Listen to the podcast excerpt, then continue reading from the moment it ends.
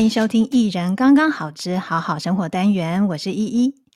哎，因为我们的节目名称叫做“一人刚刚好”，大家会不会呢？以为我的节目是在呼吁单身啊、不婚不生啊这些，好像看起来以为我要为少子化尽一份力呢？其实不是，大家千万不要误会，我是在呼吁，只要是一个人，就要身心平衡，把自己过好。就算是有伴，跟家人住在一起，大家的相处品质也才会提升。因为我不是在呼吁单身不婚不生，所以我们今天呢，特别的也来谈一下跟小孩有关的话题。今天来我节目呢，是我的老朋友中华旅行公益服务协会执行长汤幼竹。旅行是实践的那个旅行，履行承诺的旅行，不是旅游的那个旅行哦。好，我们请幼竹跟大家打一声招呼。好，依依好，大家好。嗯，幼竹，诶，我问一下，幼竹你现在几岁？诶，四十二岁。四十二岁哈，好，四十二岁这个年龄哈，在我节目里面的这个呃听众的类别里面呢、啊。你这个年龄族群啊，是我的收听的排名第二。然后呢，第二是第二呢，就是三十五到四十四岁这个年龄区间。哦、嗯，是对。但是男性呢，在这个族群里面只占了百分之七，女性有百分之七十。那当然，其他的话是网络上没有办法辨别这个性别的啦。嗯、可是就有可以看得出性别的男性七，女性七十哦。诶这个年龄层，你们是，诶、欸，是是你们男性比较，呃，用心于工作还是什么？然后对于听节目不太。有兴趣是不是？可能是看，嗯，就抓到你就 先问一下这样子。哦，可能是看题节目的这个属性吧。那像您这个是比较这个呃自自我心灵层面的东西，可能女生会特别感兴趣。嗯，那我自己也听节目，看我可能会听比较是比如说国际新闻啊，嗯，或者是新知，或者是科技类的。哦，对，这样的题目我可能会比较有兴趣。这样。哦。哦，我这边的话就比较太身心灵了。我我感觉是可以好好的提升身心灵的好节目，这样。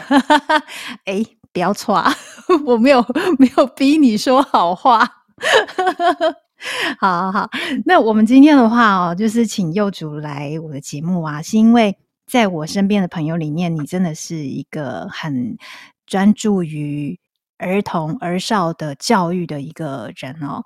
尤其是你，是尤其是你现在啊，有在经营一个地方，一个据点，叫做好学空间友善儿少社区关怀据点。你要不要介绍一下你们这个据点是在哪里？什么时候成立？以及在做什么？哦，我们的据点是在这个台北市的松江路三百六十号，就是行天宫的斜对面。那这个据点呢，是在二零二零年的七月啊成立的。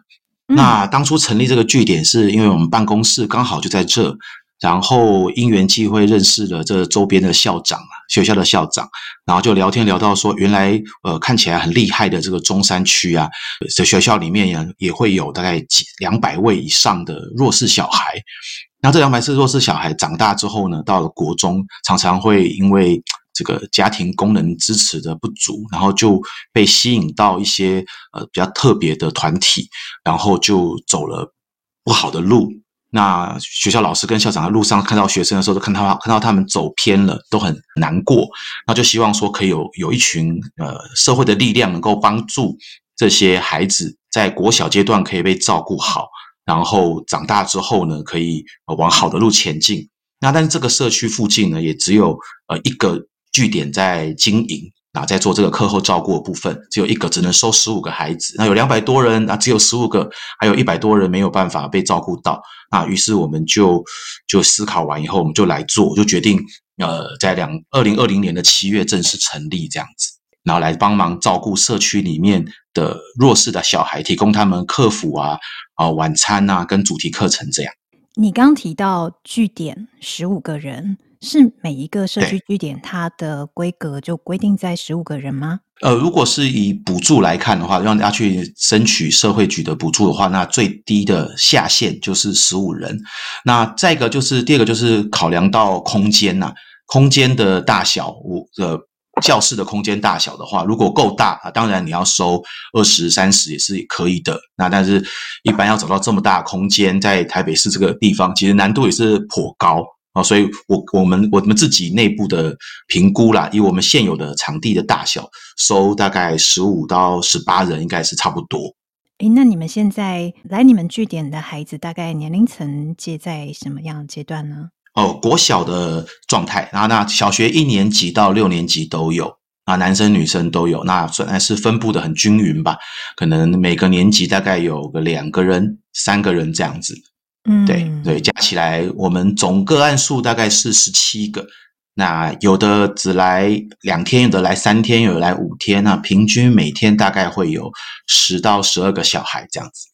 哎，因为你刚才有提到说啊、呃，一个学校里面可能有两百多个弱势的小朋友嘛？对。那你这边所谓的弱势，他们大概是哪一种情况的弱势啊？OK，那这个弱势如果就分成两个两个层面啊，一个就是呃定义上的哈，如果以社会局的定义的话，弱势可能包含中低收入户啊，或者新住民、原住民、单亲、隔代教养，然后类单亲，类单亲就是爸爸妈妈有一方可能在外地工作，不能常常回来，然后以及经济弱势啊，或者是这个身心障碍，或是受刑人，父母亲有一方是在服刑的。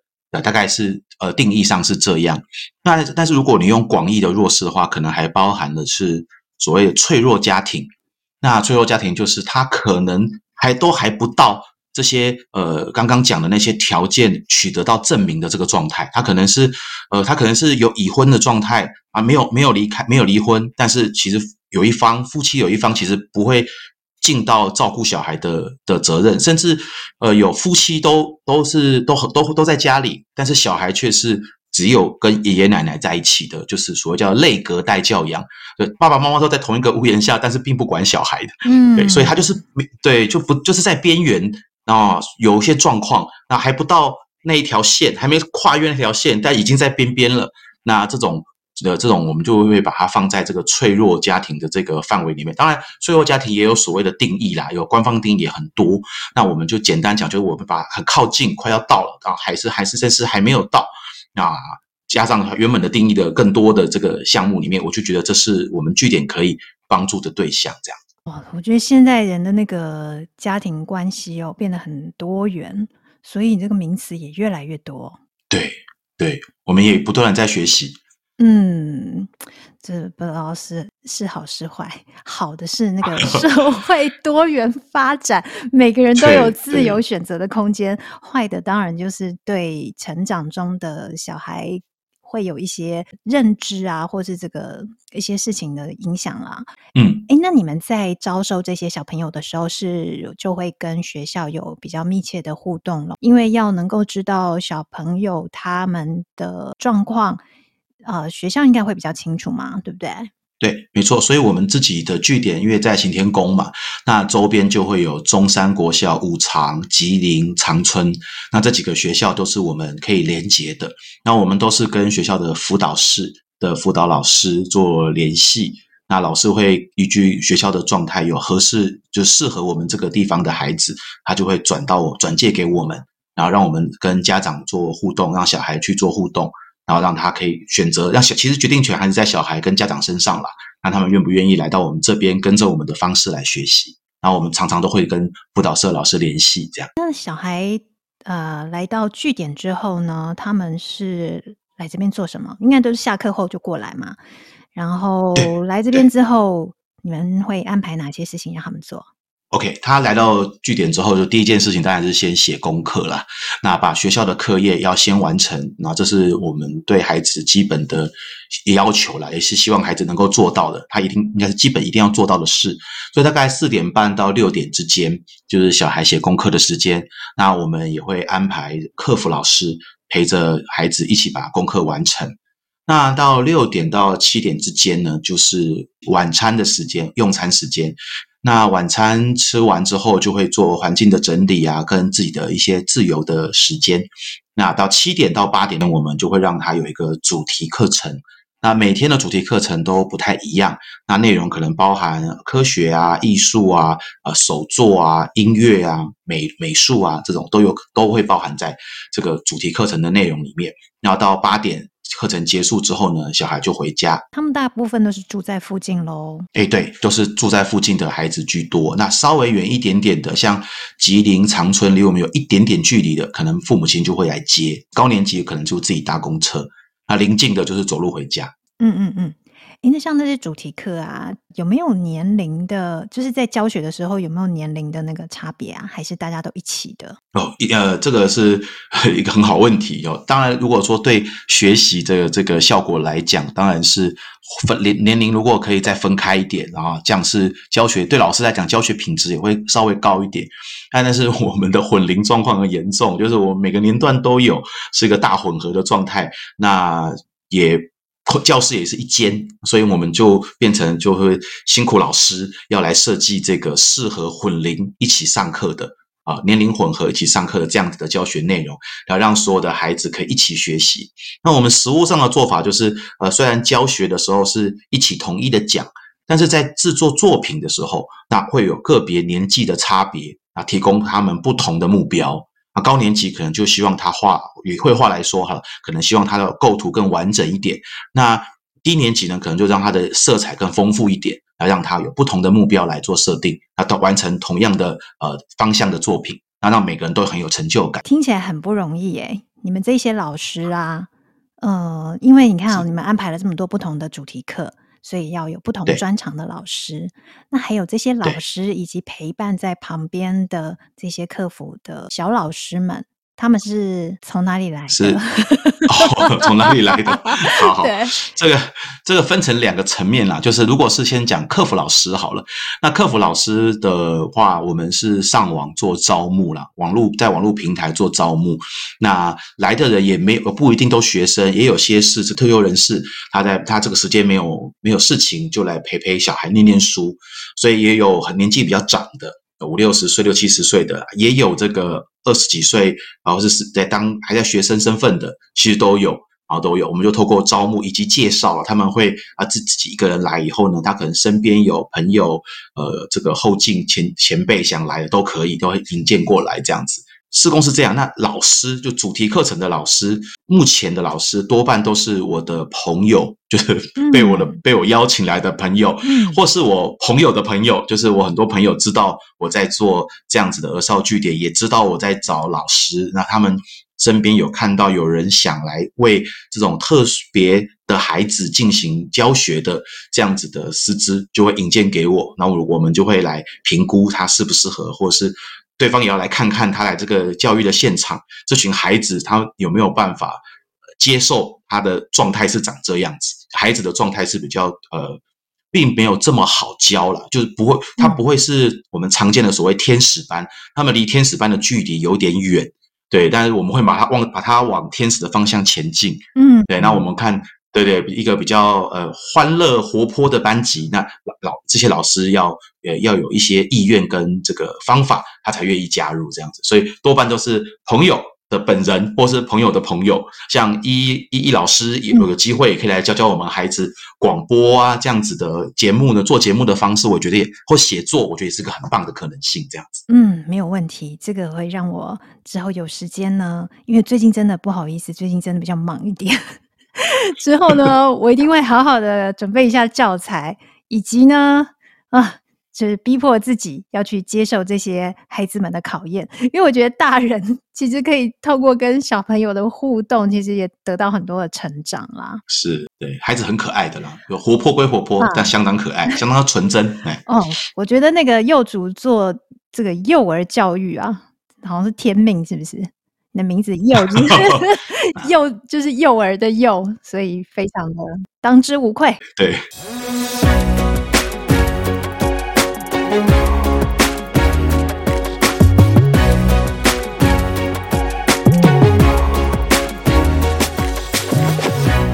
我想要问一个问题哦，嗯，但是但是我想要等一下我等一下提的这个问题。可能会有一点点我自己的偏见。我我先自己自己先坦白一下，因为我跟小孩的距离比较远一点啦，可能我们就会从诶这个媒体呀、啊、上面的新山色的报道，比较重口味的报道来建立我们自己的印象。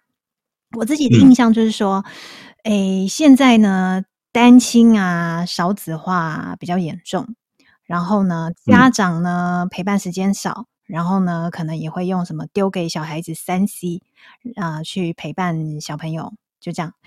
嗯，这是我自己的印象。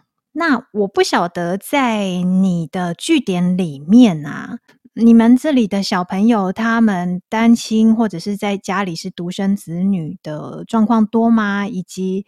呃，就你们所知，家长是不是也是那种可能忙于工作或者是其他的事情，所以陪伴时间比较少，或者是说让这些小孩都沉溺于三 C，其他的事情就不太专心，这样子有这种情况吗？哎，好，那首先我们自己据点哈，这个单亲的孩子目前是两位而已。那兄弟姐妹的搭档的话，大概我们这里有三对兄弟姐妹。呃，那其他的的有几个小孩也是他的哥哥姐姐，已经是国中以上的也有。所以以这个独生子的状况，我觉得我们据点的孩子来说还好。啊，单亲的状况也偏少，所以就我自己的资料数据来看的话，这个目前是呃单一条件下，我看不太，我们这边看不太出来啦。嗯。那至于全国的状况的话，就不清楚这样子。嗯嗯。那至于家长陪伴的部分，那我觉得这个家长陪伴小孩时间少，其实是现在一个很普遍的问题，就不见得是呃只在我们据点出现，或不见得只在台北出现。其实很多孩子的状况的发生，都跟家长有品质的陪伴，其实是有很直接的关系。那家长呃不不能陪伴的原因非常多，像你刚刚说的工作繁忙，或者是就是我们其实有个个案的家长，他其实工作不繁忙，他也很时间也很弹性自由。那但是他每天跟孩子相处，他觉得压力非常大，他需要一个喘息的空间。嗯，因为他孩子的他的孩子本人是有一点呃这个有有点过动症 ADHD 的状态，那所以他觉得跟小孩相处压力很大，所以他把希望可以。把小孩交给我们来照顾，然后让他可以有点喘息，对，所以也也是有这样子的状况发生啊。那我们目前都会跟家长沟通说，其实孩子真的需要的。还是亲情的陪伴是是对他影响最深远的。不管这个老师有多好，课程有多精彩，他学的多好多重要的东西，他内心那那块需要陪伴、需要支持、需要被爱的那个地方是永远都存在的。而且这个所谓的存在是呃。我觉得我自己觉得啦，就是一个人不管从小到大，哪怕是我们现在四五十岁，都还是希望会获得亲情的这样子的关爱，都是存在的。那只是以孩子来讲，他的世界就这么大，他的生活圈就这么大。那父母家人的陪伴对他讲是极度极度重要的。很多孩子的问题都源自于这个问题，呃，陪伴的状况时间少或者品质不好。所以品质不好意思是家长有陪他。嗯但是可能家长在划手机或看电视，那小孩要跟他说话，他可能爱答不理。嗯，那这样子虽然人双两个人处在同一个空间，但我们不能说他是高品质的陪伴啦。嗯，对，只能是 你们同在一个空间这样子而已。对对对对，所以这些问题其实是现在呃我自己观察，就是社会上延伸出来的问题，甚至是一些呃精神疾病。呃的源头之一啦，嗯，源头之一就如果如果这些人倒倒能够倒流时间啊，回到小时候，父母能够给孩子的陪伴是高品质也是充足的，我想社会问题应该会少很多这样子。对，所以你说这个能不能看到，其实是这个陪伴的状况，其实真真的是真的是是有的啦，是有的。那我们能做的哈，是我们没办法改变家长愿不愿意花。多时间来陪孩子，也不能改变家长能不能给他好的陪伴品质。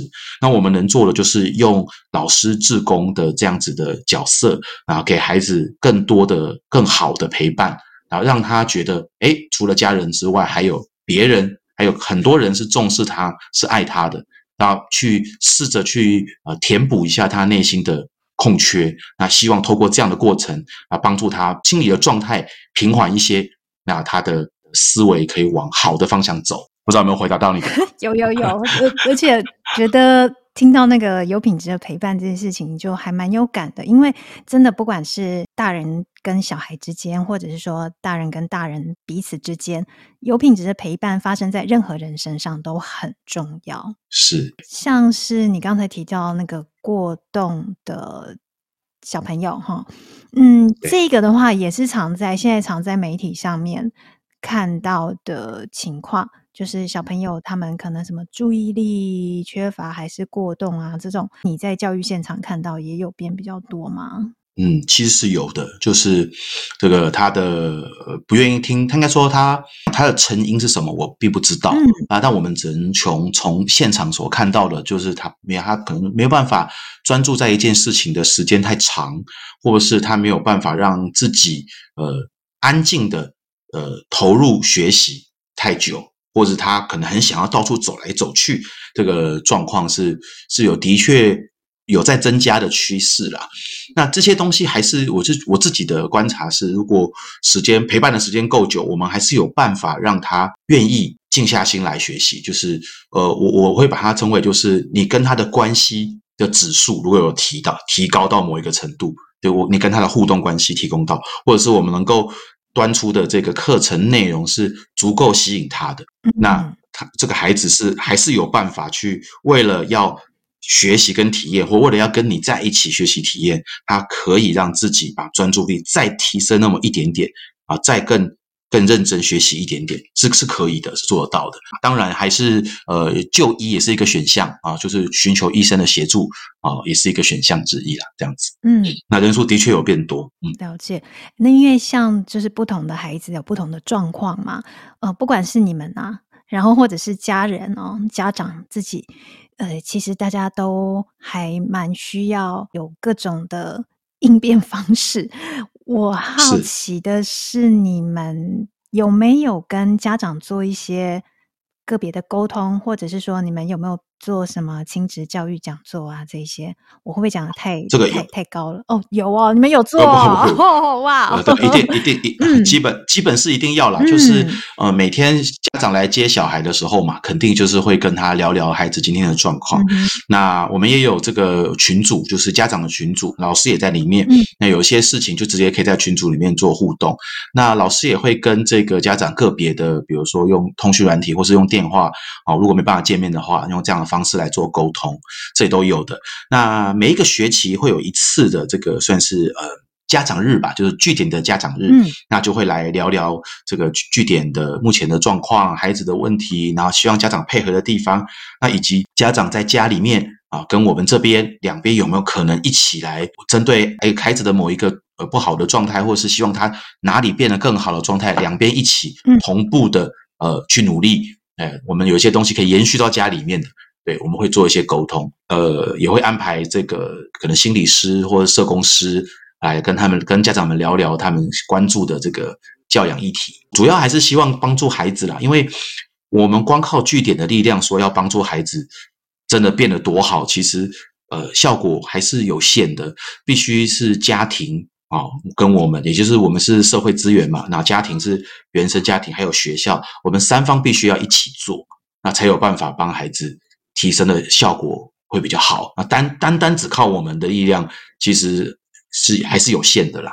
我们只能尽量这样子。我觉得听起来蛮感人的耶，因为我刚才本来没有预期到说，我刚刚只是丢出问题哦，然后自己幻想，嗯，这个应该没有人会做吧？没想到你还真的有在做呢。所以不因为不这样做很难呐、啊，嗯、因为小孩小孩就就因为。我们其实没有强制力，我们不像这个什么义务教育一样，就是小孩一定要来，或是怎么样，没有强制力。那因为我们也不收费，所以小孩想请假，说实在，家长不让小孩来，或小孩不要来，他们讨论好，说不来就可以不来啊。说实在是要请假就可以请假了。嗯，我们没有强制力，但是我们希望孩子出现，我们才有办法帮助他。因为我们必须透过相处才能够帮助他了。嗯，那所以其实小孩自己喜欢这里，也要家长支持。那多方的这样子的沟通，才有办法一步一步帮助孩子真正的成长嘛。嗯，对，所以沟通是绝对绝对必要的，这样子。对对对，而且多沟通才能够彼此成为对方的神队友，一起照顾这个孩子。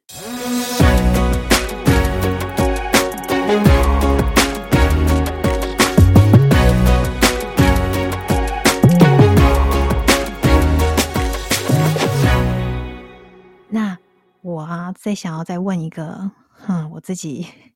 哎，这个有偏见的问题，请说，请说。就是啊，因为我们都会觉得现在人敢生孩子啊，一定是家里这个资源条件比较充足。我们就白讲白话一点，就是钱比较多了，敢生。是，呃，对。然后我们都会觉得说，如果你的可能家家庭的收入比较高的时候，这个小孩子才比较有机会去学这个才艺啊，去学那个什么啊，他们可能在。呃，智能的发展比较好，他们在身体的健康发展也比较好，等等等的各方面都会比较好。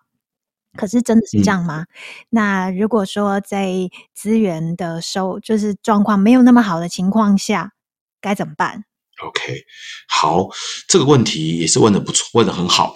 那的确如你所说哈，如果是家庭状况经济很优渥的家庭，他的确可以给孩子安排满满满的各种各样的学习的机会。但其实弱势的家庭，他的学习机会也是相当的多哦。那像你看，你看我这里，我的据点。呃，你说我是儿少关怀据点，但你也可以把我说成我就是一个免费安亲班嘛，嗯，这样的概念哦，免费安亲班。那所以其实他只要小孩呃符合条件，他他是属于弱势的状态，就您刚刚提到社会资源较少的状况，他可以把小孩送过来啊，那他就有这个资源。那除了我们之外，像学校里面还有一些社团啊、课后照顾班啊，以及其他的公益团体，也有非常非常多各种各样多元的学习课程。那像以我们自己来说，我就有科学啊，又有艺术啊，又有阅读。我我的我们的多元学习其实是不输给外面的呃，就是付费的补习班的。那那问题就来了，问题来就是这些弱势的家长知不知道我们的存在呢？啊，这才是核心的问题。所以我觉得。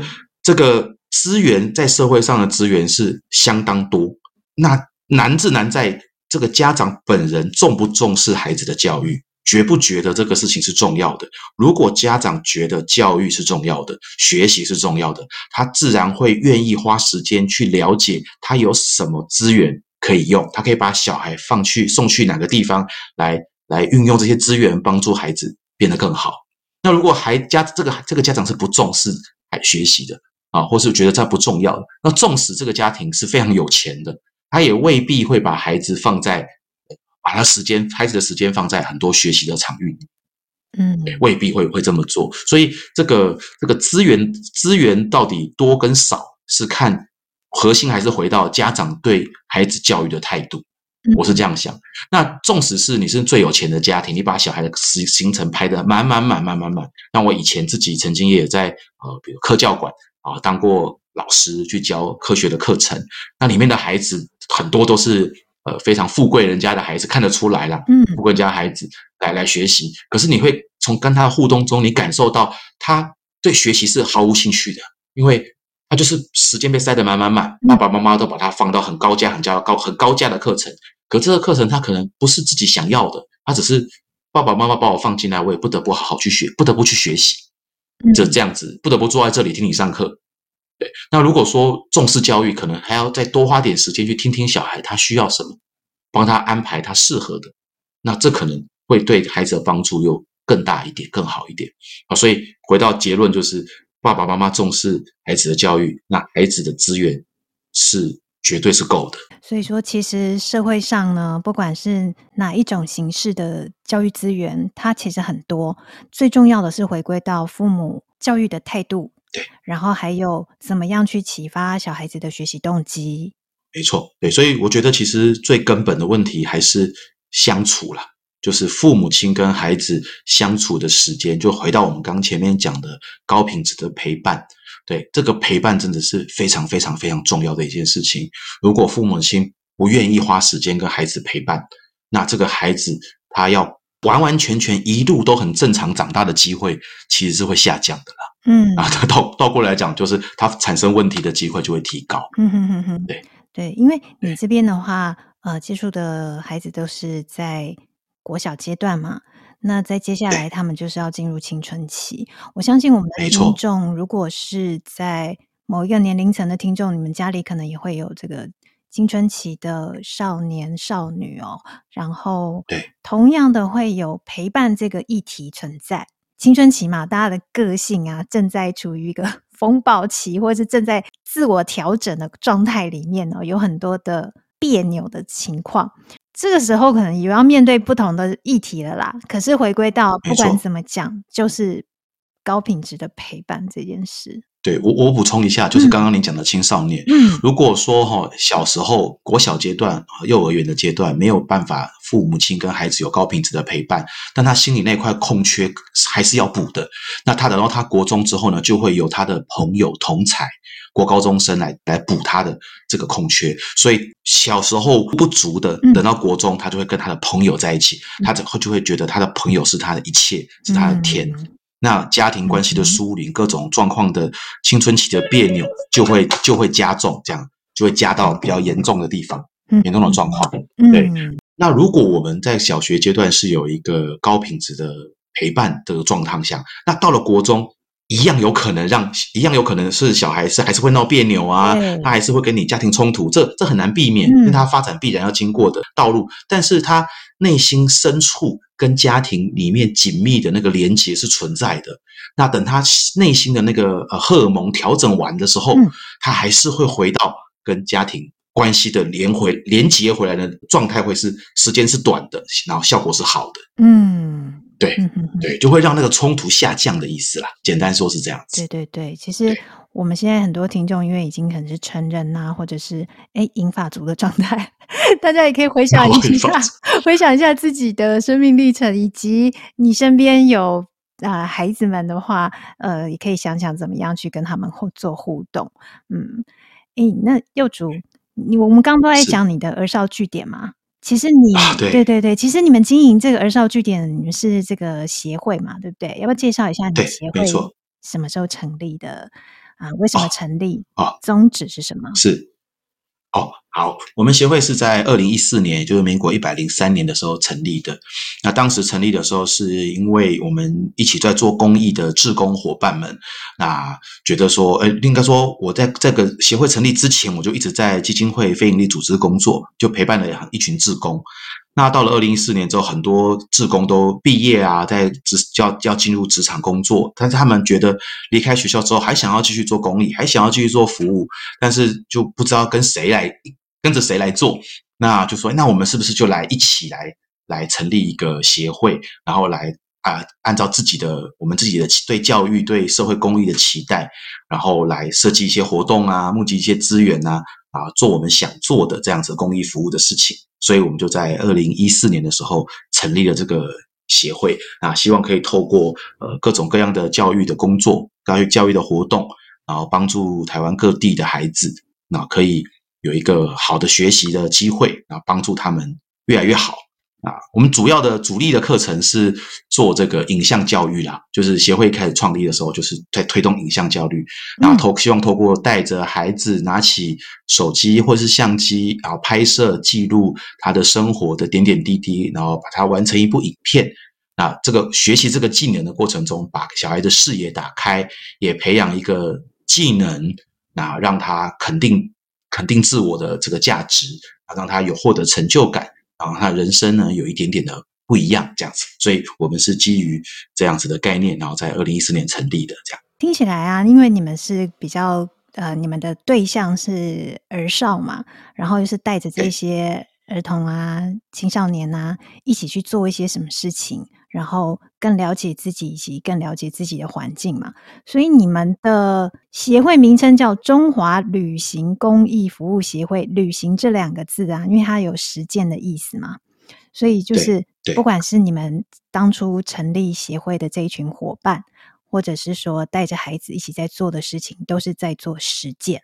对，就是我们会把这个公公益，因为旅行公益嘛，我们会认为公益不是说像就是做完就没没，就是我想做就做，内容怎么样都无所谓，就不比如说就单纯帮助人，没有那么简单。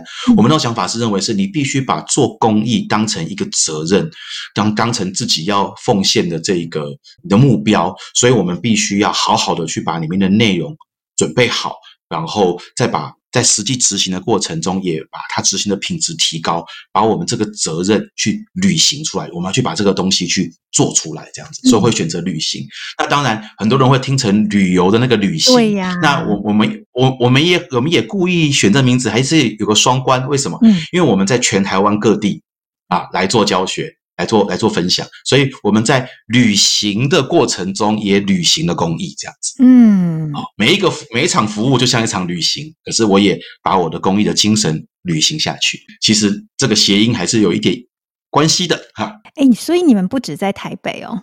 哦，不止不止，我们每年寒暑假的时候还会到呃全国各地，不一定啊。有的时候台中彰化，有的时候高雄屏东，有的时候花莲啊，不一定，嗯、看看当年度的状态这样子。好好好。嗯，听起来，因为你们要全台湾旅行嘛，是是。你们有几位协会的工作伙伴啊？哦，目前三位，三位正职人员这样子。正职，对，好好好好，对对对。哦，然后对，但自自工不算了，自工不算的话，对。啊，自工的话，应该也是分布在全国各地。对，自工很多很多，因为他可能现在在台北念书，可能就业之后就跑到其他县市去就业，不一定。所以目前全国各地都有我们自工的。伙伴这样子，哼哼哼哼，那你们经费来源呢？哦，经费哦，经费目前大概一部分是靠政府的专案补助，就是我们会跟呃政府的部门各部门去提案嘛，然后就会获得补助。那多半都是部分补助，也就是不足额的。嗯，那其他就会靠这个理监事，就理监事会里面的理监事来做捐款，然后民众我们会跟民众做一些募款这样子。应该，哎，募款需求还是很高吧？哎，就就有一定的程度啦。那 这个这个像像这个，目前在做以据点来说，据点呃，我们一年的餐费啊，应该这样用说这样说，我们一呃一天有十几个人要吃饭嘛，嗯、那我们一个月餐费然后。大概落在两万五千块左右，那我们一年算下来，差不多有三十万的晚餐费要要支出。嗯，那但政府给我们的补助款大概会落在十万块上下。哦，啊，所以我们就会有二十万的缺口，是我每年要想办法去募到的餐费。那如果光这一项就是一个我们一直协会每个伙伴都要努力的目标啦，就是去募集这个资源，然后让这个据点可以可以长长久久的走下去。这样。嗯嗯嗯嗯嗯。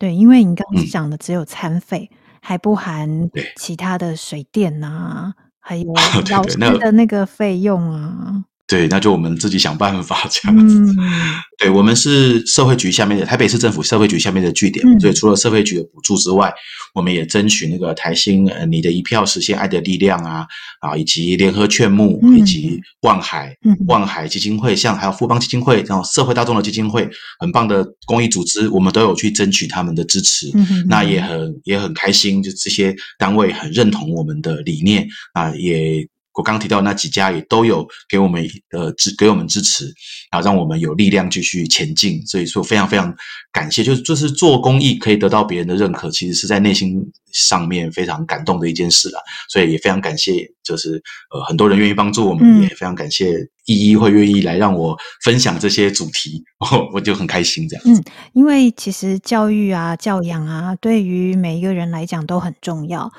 就算我今天我是没有小孩的状态，但是我对于怎么样去跟年轻的人的互动，哎，我也是会。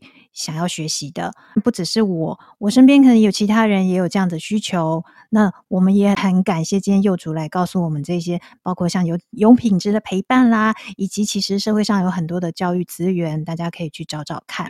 对啊，那呃刚才因为提到嘛，就是在你们协会募款的时候，也是在找社会各界的资源哦，包 括像刚才有像联合券募啊啊、呃，台新银行的那个每年一度都有一个活动叫做呃你的票。决定爱的力量嘛？那如果说大家我们的听众朋友有在呃每年的有看到这些活动举办的时候，我都可以来投下你的一票，然后给我们的呃协会呢一些支持。这样你们的经费啊，那就是你们通常会开哪些课程、哪些活动？像你有摄影嘛？哈，然后还有就是记记拍。小朋友拍自己的那个纪录片，然后还有像科学啊、嗯、这样子的课程，那还有哪一些呢？对，哦，就主要就是两块嘛，一块就是影像教育嘛，嗯、影像教育就刚刚讲的有录影的、剪接的，嗯、以及这个拍照跟修图的，嗯、照片编修的，嗯、啊，这就是两两种了。那再来就是科普教育，就科学扎根的的课程，目前是这三个课程是在全国巡回教学。嗯，啊，再来就是儿少据点的。就经营，所以我们协会大概目前做这四个方面的工作，这样子。嗯嗯嗯嗯，对。我这边也想补充一下，想要跟这个听众朋友们讲哦，就是呃，大家可能听起来觉得，哎，协会就只有做什么影像教育啦，只有做科普啦，就这样而已哦。哎，大家这很不简单，我们每一个课程哦，要要做到模组化，要把品质做得好。然后你的教学内容啊，要如何有循序渐进啊，很多的细节要顾好，不是说你今天开出来五花八门的课程很多元，就觉得说，嗯，这个单位看起来好像很好玩，诶，不一定哦，能够把课程做到深，哦，做到有品质、有意义，这个都需要时间的，而且能够把一个课程做好，就是很了不起了。嗯，就是是，谢谢哦。那我这边也分享一个，谢谢谢谢。我我我我这边也分享个公益资源，让大家知道，就是我们协会每年在推动的这个影像，就是剪接教课程，威力导演的剪接教学课程啊。嗯，我们是可以提供呃教育单位、公益团体哦这样子的组织，该跟我们申请，那我们会可以免费无偿的帮教育跟跟这个公益团体来做一个呃威力导演课程的培训。那培训完毕之后呢，每一位参与的学员，我们会送他一份这个正版的威力导演的软体授权。那让这个来参与的学员学会了软体的使用，又获得了软体这个工具，然后透过这个过程，大家每一个学员的学员的人可以带着这个工具跟技能去帮助他自己的生活变得更好。那目前今年度也还有一些呃名额可以来这个申请，所以如果说各位听众有听到这个有有这个身边有做教育或是公益的团体，他想要来学习威力导演剪接的话呢，也都可以跟我联系，那我来。安排时间来提供这样子的公益的课程给大家，这样子。只要是公益团体就可以申请。对，还有教育团体也可以。OK，公益跟教育。对，这公益团体、教育团体也不限于一定是要儿少的吧？如果说是做成人啊，然后银发族的啊，都可以吗？都没问题，像过去有那种在海洋生态的啊，做呃鲸呃鲸鲨鲸豚的，嗯、就是海豚跟鲸鱼的，然后甚至是做呃风景区的，就是比如说阳明山上的植物的、嗯、植物的这种的的单位，也都跟我们合作过。那、嗯、当然也有学校的啊，学校像是实验教育的啊，或者是大学、中学、小学啊，像是二少机构的，也都有跟我们合作过，各种各样。嗯，只要你是在做公益跟教育，我们都可以提供他这样子的。呃，公益课程，嗯哼哼哼，这样子。对，因为现在坊间的话也蛮多是在做银发族的成人的教育嘛。那我想，如果说有这样子的团体的话，诶，其实也蛮欢迎大家可以跟我们的协会来做联系。呃，因为学习哦，真的大家要记得，学习资源很多，是我们有没有动力去寻找。而且这么好的机会，大家互相支持一下。嗯。对对，那也我也再补充一个，就是如果说您是国小的父母，然后你要想要找寻这个学习教育资源，就刚刚有一个题目嘛，嗯，那其实，在学校可以找辅导室，那辅导室的老师都会知道这资源的会诊会在那里啦，所以其实可以请他联系辅导室或是家长会，其实都会知道相关的资源是有哪些，然后再自己做做选择跟挑选这样子，哦，所以这是一个很好的管参可以参考的管道，是是是，可以多利用学校的辅导室。哇，今天太谢谢幼竹了，可以告诉我们这么多的资讯。呃，因为有一些人呢，可能已经距离这个教养啊，或者距离自己的呃孩提时代已经有点久了。呃，例如我，呃，但是呢，还有很多的朋友呢，是正在这个阶段里面。嗯，我们希望今天的节目呢，能够对大家有一些帮助。然后，呃，大家如果有余力的话呢，也请多多支持像我们的呃中华旅行公益服务协会这么好的单位，一起来做一些事情。我们今天呢会把协会的资讯呢会列在我们这一集节目的文字说明的部分，请大家来点选来看看哦。好，那幼竹太感谢你了，我们今天先聊到这里。未来说不定还有一些跟亲职教育啊这一些话题，是可以再来跟你请教。没问题，我可以尽我尽量分享，没问题。感谢感谢，好，那我们一起跟听众朋友说拜拜。好好，大家拜拜，拜拜，谢谢，拜拜。